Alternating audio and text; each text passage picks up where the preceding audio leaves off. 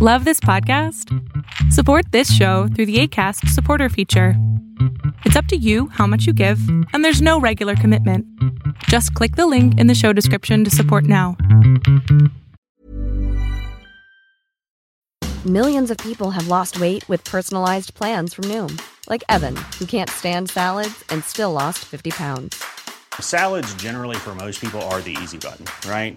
For me, that wasn't an option. I never really was a salad guy. That's just not who I am. But Noom worked for me. Get your personalized plan today at Noom.com. Real Noom user compensated to provide their story.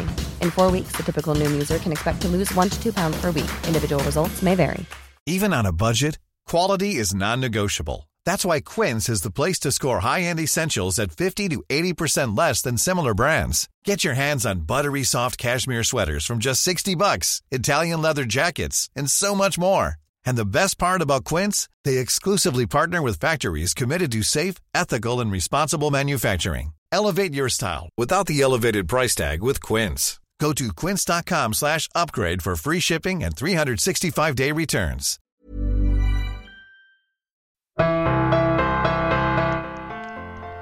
Welcome to Concussion Talk Podcast. This is episode 45, and I'm Nick Mercer, and I'm talking to Scott Anderson, the CCO, the Chief Clinical Officer, Chief Clinical Officer of SyncThink in Palo Alto, California. And they've developed a remarkable technology, EYE-SYNC device, that Scott will now talk about that device and what it does and and how it it uses eye tracking to to help with the concussion, not diagnosis, but the recognition recognition of of that uh, the eye that brain impairment for the eyes the eyes show. Okay, thank you, Scott.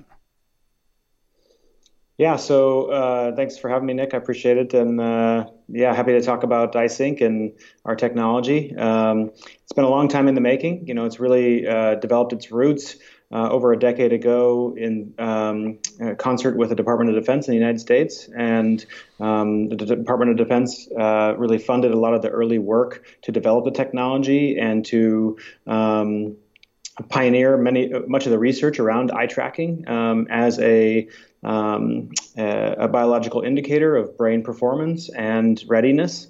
Um, really, what the military was interested in looking at was um, are soldiers feel deployable and ready to perform the duties that they ask them to do?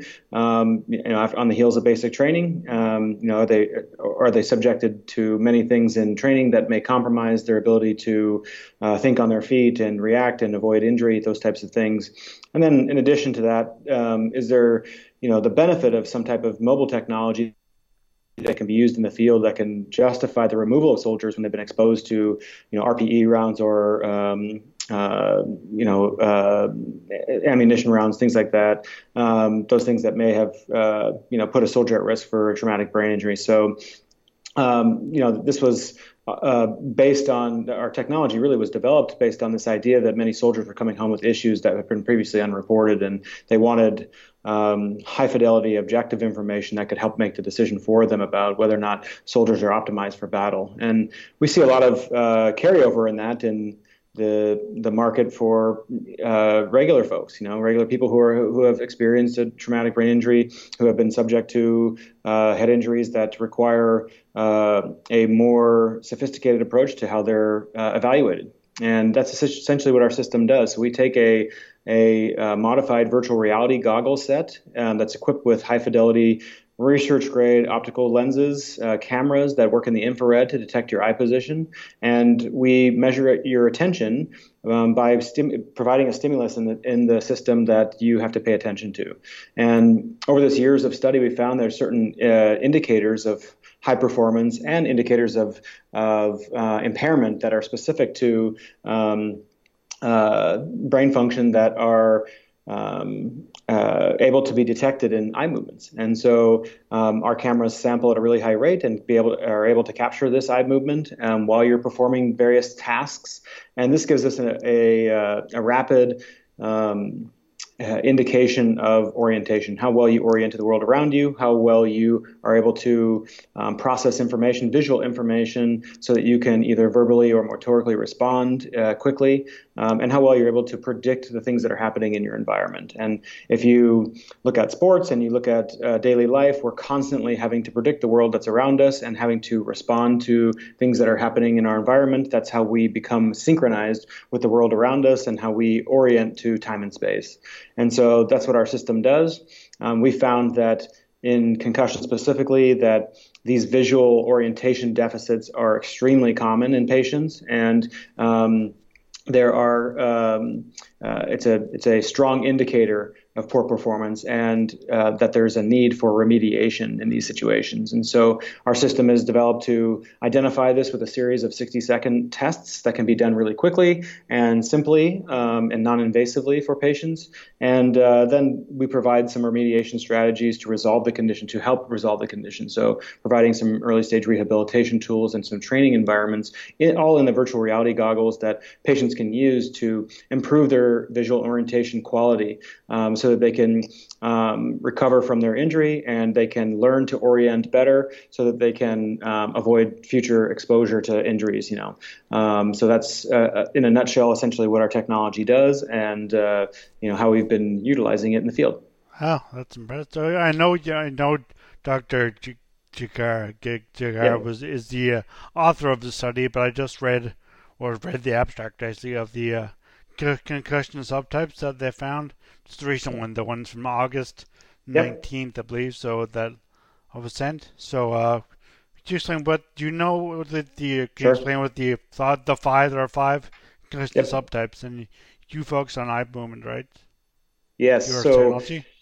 Yeah, so um, this is a massive, uh, you know, bombshell to the uh, to the concussion community in terms of, um, you know, a really positive step forward in terms of um, how we are understanding concussion today. Um, the traditional management of this injury has focused on um, the subjective reporting of symptoms and progressing patients based on how they feel and not by any objective standards. And the reason why that's the case is because you can x ray somebody's head or give them a CT scan, but it's not going to show any problem in, in cases of concussion. Um, and so the clinicians that are treating patients are left with you know, having the patient guide them through the recovery process and letting the patient dictate how they recover um, the significance of the first this paper that you're referring to, which is really the first evidence-based guidelines for concussion management, um, utilizing a, a, classification system, which is let's look at what are the prevalent prevalent indicators of concussion are the most prevalent and common deficits that we see in concussion, and let's focus on how prevalent they are and and try to incorporate these into how we clinically manage concussion. And so the the, the body of evidence has spoken, and uh, many of these clinicians, these experts in the field of concussion research and clinical care, have come together to, to categorize these into uh, concussion subtypes and to classify them as subcategories that need to be measured and need to be properly evaluated. And really, the whole point of this is that we're the emphasis needs to be on targeting specific therapies towards these dysfunctions so that they will resolve. And it, as you probably know, the the status quo for how this has been done previously has been to listen to the patient's symptoms, make the diagnosis, and tell them to go sit in a dark room until they feel better. And when they feel better, then they you know, miraculously have recovered and they should be fine. Um, and and there's that that's just not the way that we manage conditions in medicine. And so I don't understand, you know, many of us don't understand why that's been the status quo for a long time. And, and re- the reality of the situation is we haven't had a body of evidence to dictate how they, uh, uh, you know, a standard of care for this injury. And so um, as a result of that, you have wide ranging variability in how the diagnosis is made by clinicians, and you don't have an evidence based guideline to, gu- to, to drive the standard of care.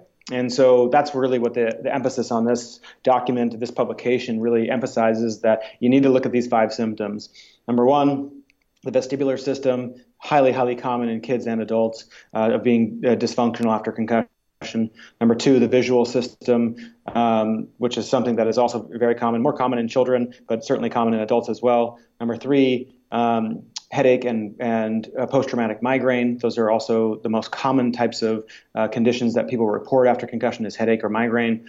Um, this, the next one is uh, anxiety and mood disorders. This is typically in cases of prolonged recovery where people are feeling anxious and depressed because they've been removed from their life and they've been, you know, essentially uh, told not to do anything, and so they they develop these secondary comorbid factors that affect their lifestyle. Um, it's not necessarily something that's truly prevalent uh, or uh, more prevalent than the other conditions I previously referenced, um, you know, at the time of the injury, and um, you know, beyond that, we look at other uh, factors such as um, such as uh, you know sleep disorders, um, involvement of the cervical spine. Those are all confounders to the recovery process, and those are things that we consider to be um, you know. Uh, elements of the clinical evaluation that must occur in order to clearly identify that a, a concussion has occurred and that a certain um, a certain um, uh, dysfunction has resulted that needs some type of targeted therapy. And so, a specific type of physical therapy uh, prescription and plan so that the patient can can improve. Um, and I think that's that's really what we are um, uh, focused on in the community is getting people to understand that this should be part of your clinical evaluation, that patients should demand that these systems be evaluated properly and objectively, and that they have uh, either um, exposure to the therapy that's going to resolve these conditions, or that they are referred to a specialist who can do those things uh, for them. Because the sooner, what we know is that the sooner that you intervene, the quicker the condition will resolve with, with the appropriate therapy. And if they're told to do nothing but sit at home and, and wait for you know their symptoms to improve, um, they're not necessarily addressing the dysfunction that's occurred as a result of the injury. Right. Okay. Well, actually, I know you. Uh, you worked for you work for Stanford Medical. You're medical director for Stanford. Sports, sports That's correct. Yeah, I ran, I ran the sports medicine program. Yeah, for and uh, a long time. And the the Pac you're you're on the board of the Pac-12, which is the NCAA division on the West Coast, or a NCAA division on the West Coast, and Division One. Paso Pac Pac-12 sports medicine. Yep. Yeah, it's a it's a um, the Pac-12 is a athletic conference that yeah. uh, features 12 of the you know primary schools that yeah. uh, Stanford competes against, and we have a very strong a robust uh, sports medicine um, infrastructure that uh, compromises all the leadership and all the medical professionals from um, not only from the, the conference itself, but also from all the institutions. And so we have been working for, you know, seven, eight years now. Um, and I was the original chair of this group um, yeah. to really uh, pioneer um, multidisciplinary research uh, in stu- the student athlete population on areas like concussion. Um, there's other categories as well that we focused on, but but really the emphasis has been um, working on trying to uh, learn more about the natural hist- history of head injury and to design uh, concussion. Um, uh, studies around uh, our patient population, you know, which is the, the young student athletes, collegiate athletes. And uh, before I ask you about, about double double vision, which is of particular interest to me, um, you, you, the Stanford and the Pac-12 has adopted EYE-SYNC device for, or just Pac-12? Has yep. Or, and Stanford? Yep. Well, I guess as part of the Pac-12 they have to.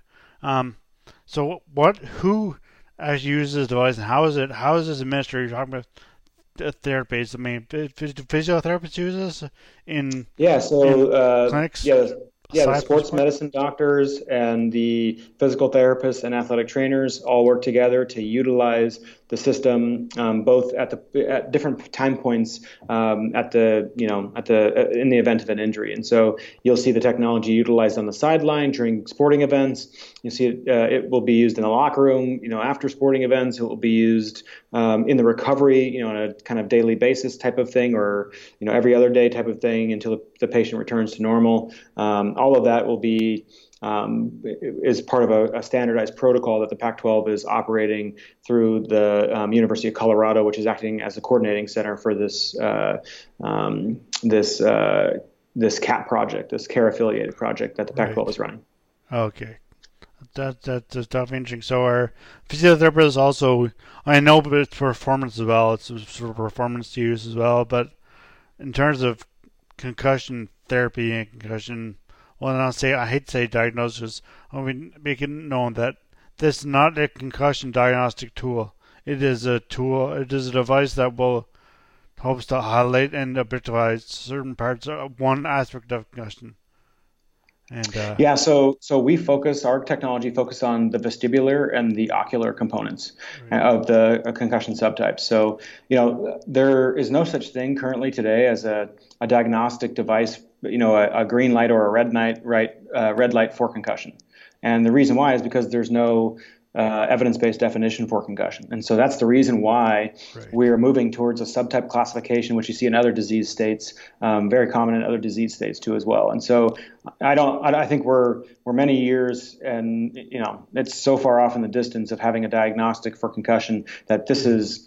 Uh, going to be the future of how the concussion yeah. how concussions are managed, and we look at the the, the most prevalent uh, types of dysfunctions that are common, which are the vestibular uh, uh, disorders and the um, the visual deficits that are seen. So we rapidly measure those, identify those, rule those in as the subtypes that are, um, you know, performing suboptimally and are in need of uh, rehabilitation. And that uh, the point of that is, one, we want to establish uh, a a logical and practical workflow for clinicians so that they can, you know, essentially, uh, with objective information, they can make decisions to rule in and rule out the types of dysfunctions that are that are that they're seeing in their patient population, and two, that they can orchestrate and um, identify the appropriate type of treatment that's necessary for these conditions. Um, and what I mean by that is that there are specialists that are um, need to be focused on uh, these areas to help the patient recover um, that these these patients need to see. You know, if someone has a visual problem, they should be seeing a neuro-optometrist. If someone has a vestibular problem, they should be seeing a vestibular therapist. If they have a you know a, a migraine, they should be setting, seeing a headache specialist, a headache and migraine clinic specialist. Um, you know, so it's about identifying the type of disorders um, that are you know occurring in this patient and getting them to the appropriate specialist so they can get the, the actual treatment and therapy to correct that problem. So uh, that's the, that's the important thing, and that's what's not happening. Yeah. And so you're seeing people who are um, who are carrying these dysfunctions with them, and it's leading to secondary comorbid issues that are affecting their lifestyle. And they're not recovering from those things because they're not getting to the right people that's helping them recover from those things. And the, what we've seen is the further away that you get from the time of the injury that you're living with this disorder, the harder it is to rehabilitate and the harder it is to get you back to normal. And so you're susceptible to other types of um, of issues and uh, you know pathologies and diseases and things like that that um, you know put that are risk factors you know become you know heightened risk factors as a result. So the the key point is can we rapidly identify somebody at the time of injury about what is most commonly occurring with them um, and by the way, these all can overlap. You can have somebody that has a combination of these types of subtypes that needs multiple types of, of uh, therapeutic interventions for. It's not just one or another. It can be, yeah. you know, someone can have a vestibular problem, a visual problem, and a neck problem all at once. Someone can have a, a headache and a, you know, a, a, you know, a depressive disorder and, you know, a visual problem at the same time. You know, those things can overlap, and uh, that's where the science is going after this. Is that really looking at the prevalence of clustering these subtypes and seeing which ones are most commonly, you know, occurring together with each other, so that these clinicians are aware of the types of therapy that need to be provided to fix their issues. You know, uh-huh. one, one point one point I want to make about sleep too is uh, I think it's very important is that many uh, patients who suffer concussion uh, have associated sleep disturbance, and this happens in the acute phase. And if their sleep is not um, their sleep issue is not identified and addressed immediately, it will linger and it will delay the prognosis. And so that's one thing I, I really love about our technology is that we can also identify uh, differentiated eye movements that's separate from some of the impairments that we see that tells us that the patient is sleep deprived. Um, so we know that if the patient is not recovering, we can look at their sleep deprivation scores and see that their disturbance is still affecting the way that they're recovering and that we need to get them the appropriate remediation for um, fixing their sleep problem so that they can help it can expedite the recovery process. That's something that's extremely overlooked in the population uh, yeah. the injury, injury population and concussion is that, that many of these folks especially people who have been living with the after effects of concussion without the appropriate treatment um, these people are waking up multiple times throughout the night. Um, they're having trouble fall asleep falling asleep. They're getting four to five hours a night of sleep. It's extremely common for um, for people to have these types of uh, issues carry over and become you know uh, impediments to their their healthy lifestyle after the fact. Yeah. So that's, a, that's another piece I wanted to mention.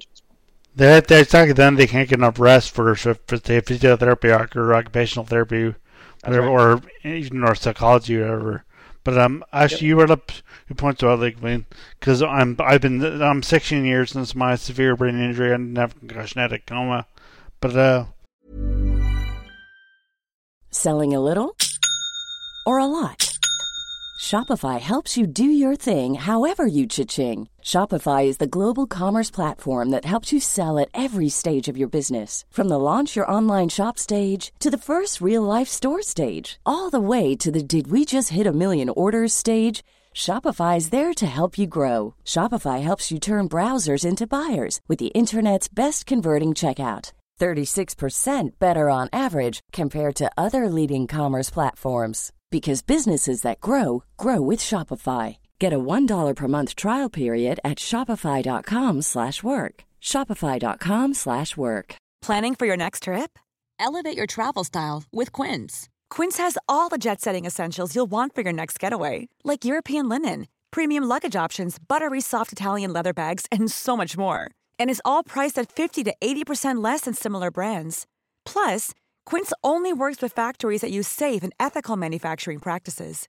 Pack your bags with high-quality essentials you'll be wearing for vacations to come with Quince. Go to quince.com/pack for free shipping and 365-day returns.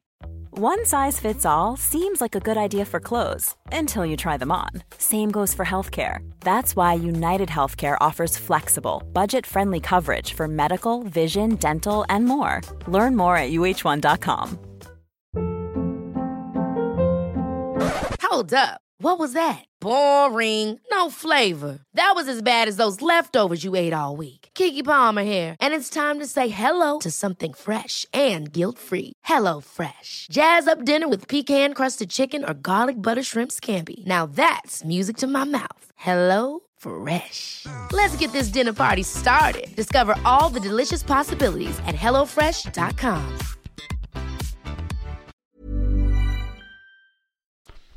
but uh, I also wanted to mention that you you said okay, sorry um, you said objective measures, so I want to ask you about the because when I think here objective measures, I think of numbers, stats, Yep. uh, and then just and just measures basically. So, so uh, Yep. what sort of results sort of what sort of data does your device give to physiotherapists, physiother- physical therapists, and doctors to know that Yeah, so- someone is improving or not improving?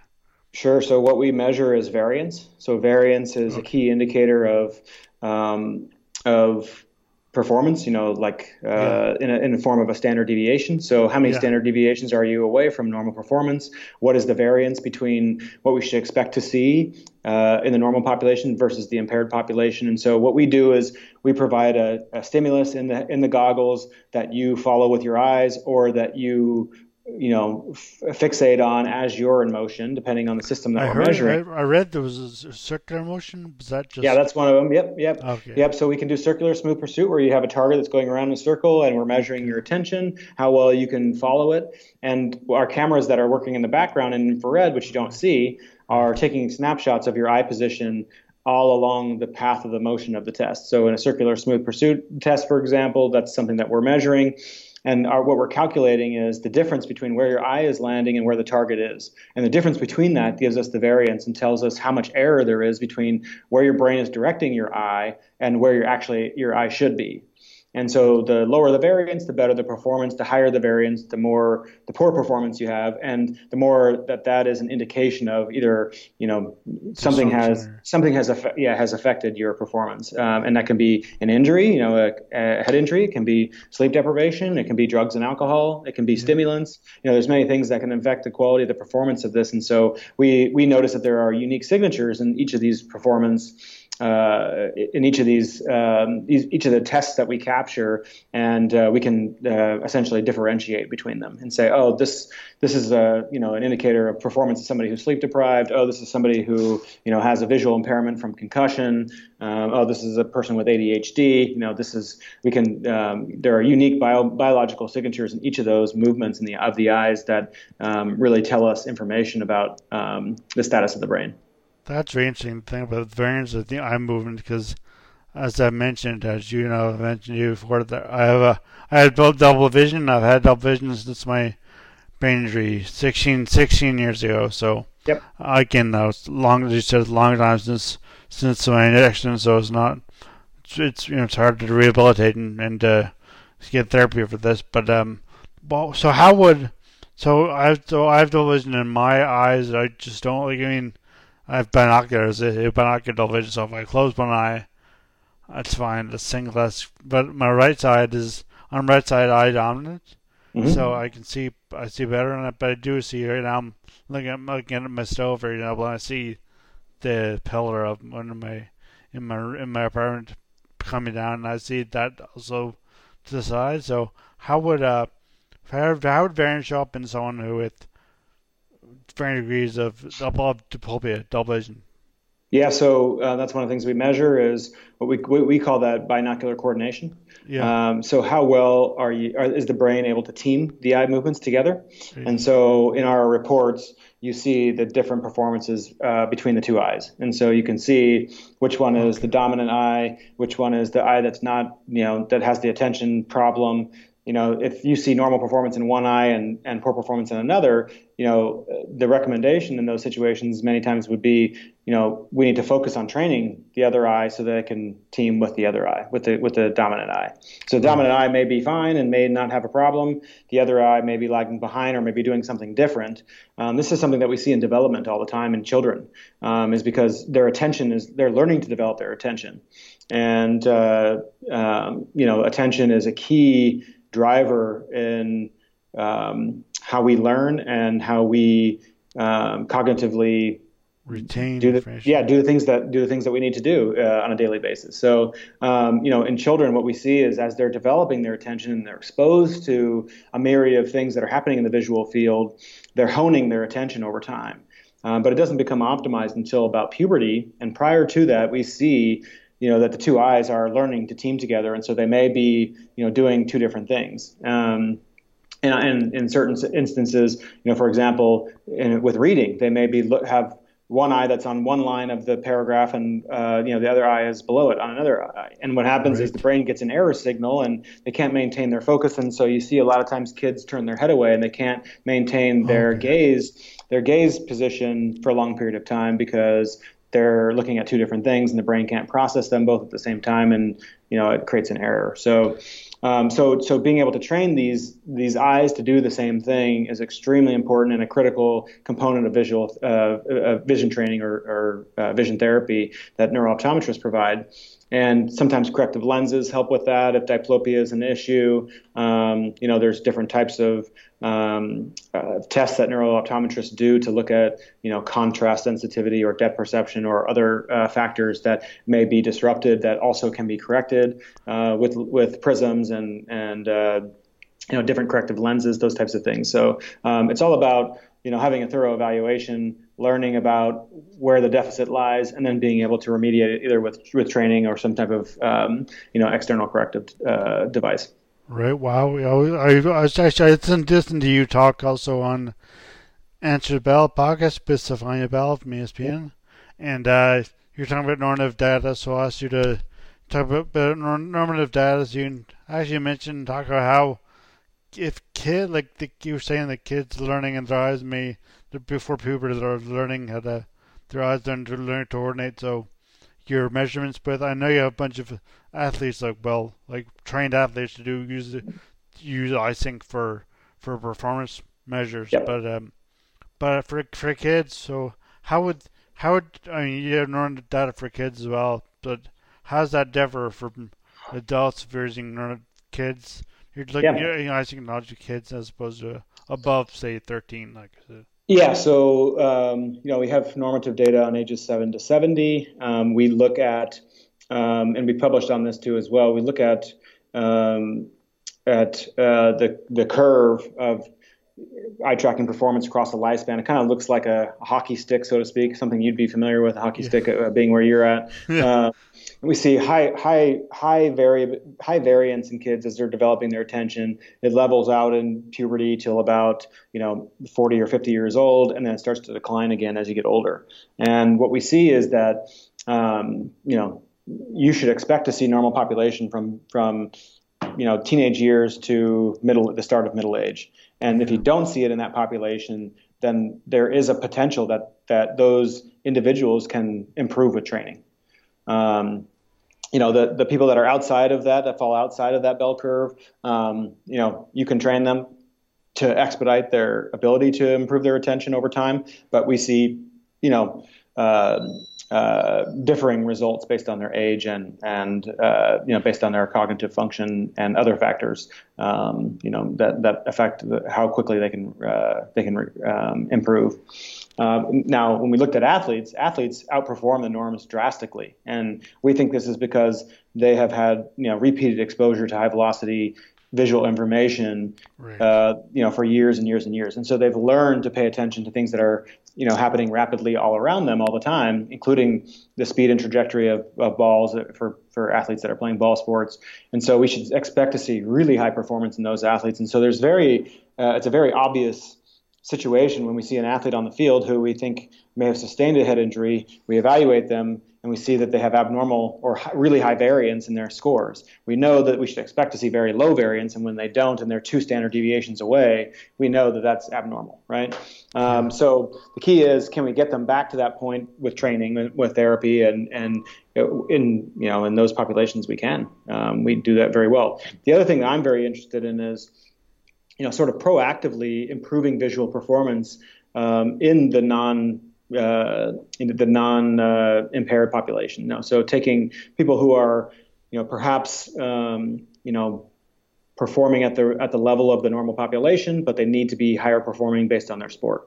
So, for example, if we looked at baseball players, we know that baseball players are the best performing individuals um, that we've ever seen in our system. Um, they're really high performing, very low variance across the board. They've had decades of uh, low vari or uh, high velocity information, you know, going going uh, uh back and forth across their visual field for yeah. you know years and years, right? so um, so yeah, tennis players as well, and so um, but but you'll see a percentage of these of these athletes who don't look like their teammates. They look like you and me, you know, and uh, and so it's a matter of selecting those individuals and proactively training them to improve their dynamic vision training or their dynamic vision skill so that they can um, have better attention when they're playing their sport so they can optimize it essentially for their sport.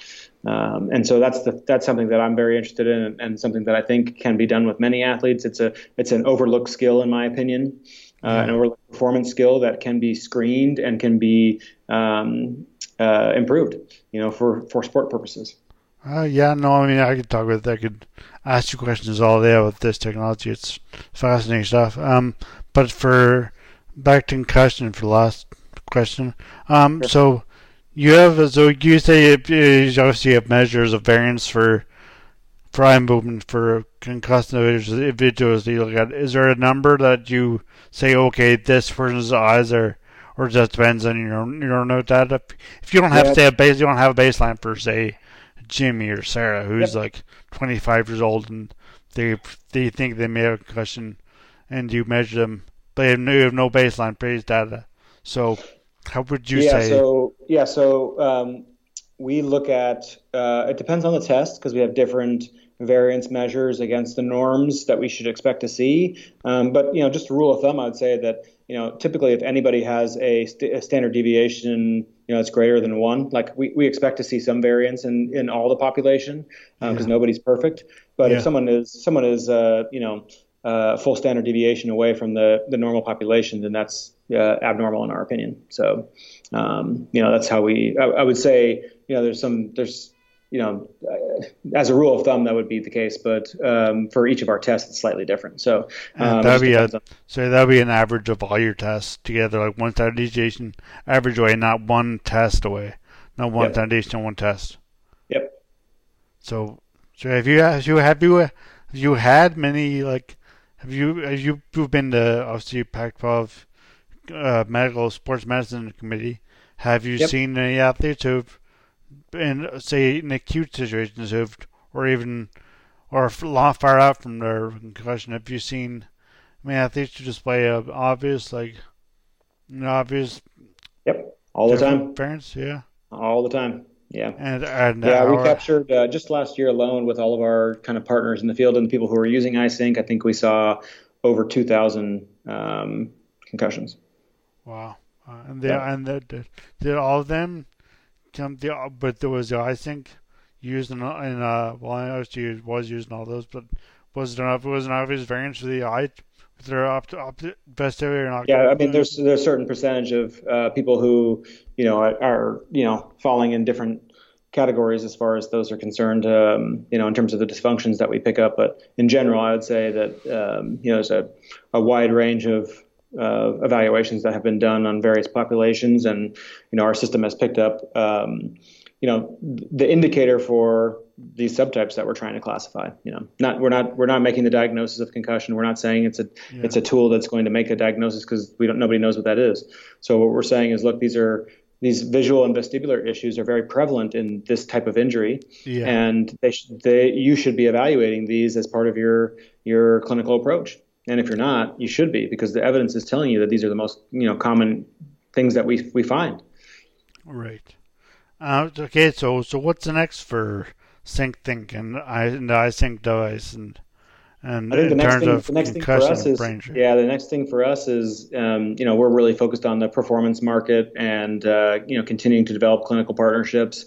Um, I think you're going to see some really interesting things in 2020 from us in terms of um, how we deliver this to the market um, with respect to the hardware that we use. Um, so there's some really interesting and fascinating capabilities that um, we'll be we'll be enabling in 2020, and we're excited to launch those. And uh, I think it's going to be um, well received by the clinical community. It certainly sounds like. I mean, that's just it's incredible. It's incredible technology. I love how it works. And Yeah. uh, yeah, so how can people who are listening to this podcast, how can they find sync more information about SyncThink? Um, they can go to our website, www.syncthink.com.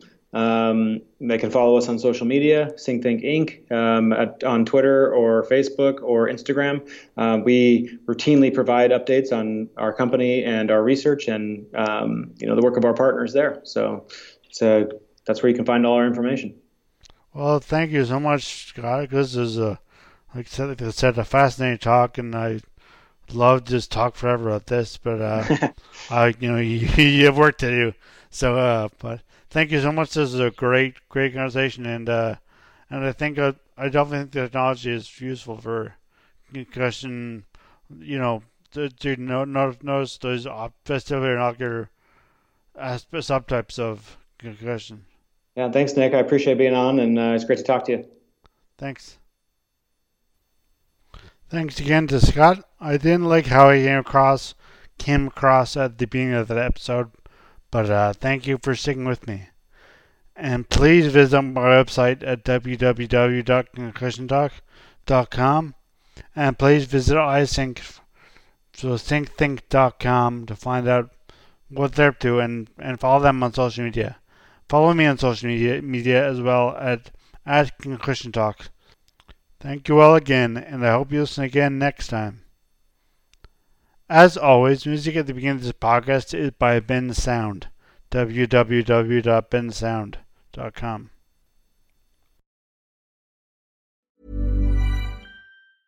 Ever catch yourself eating the same flavorless dinner three days in a row?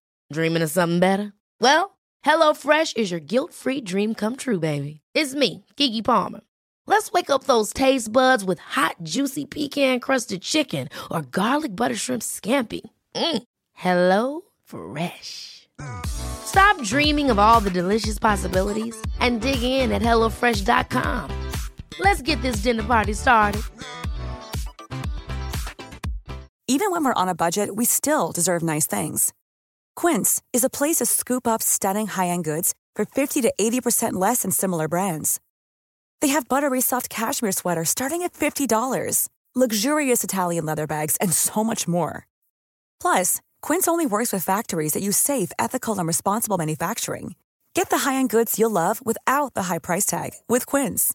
Go to quince.com slash style for free shipping and 365-day returns.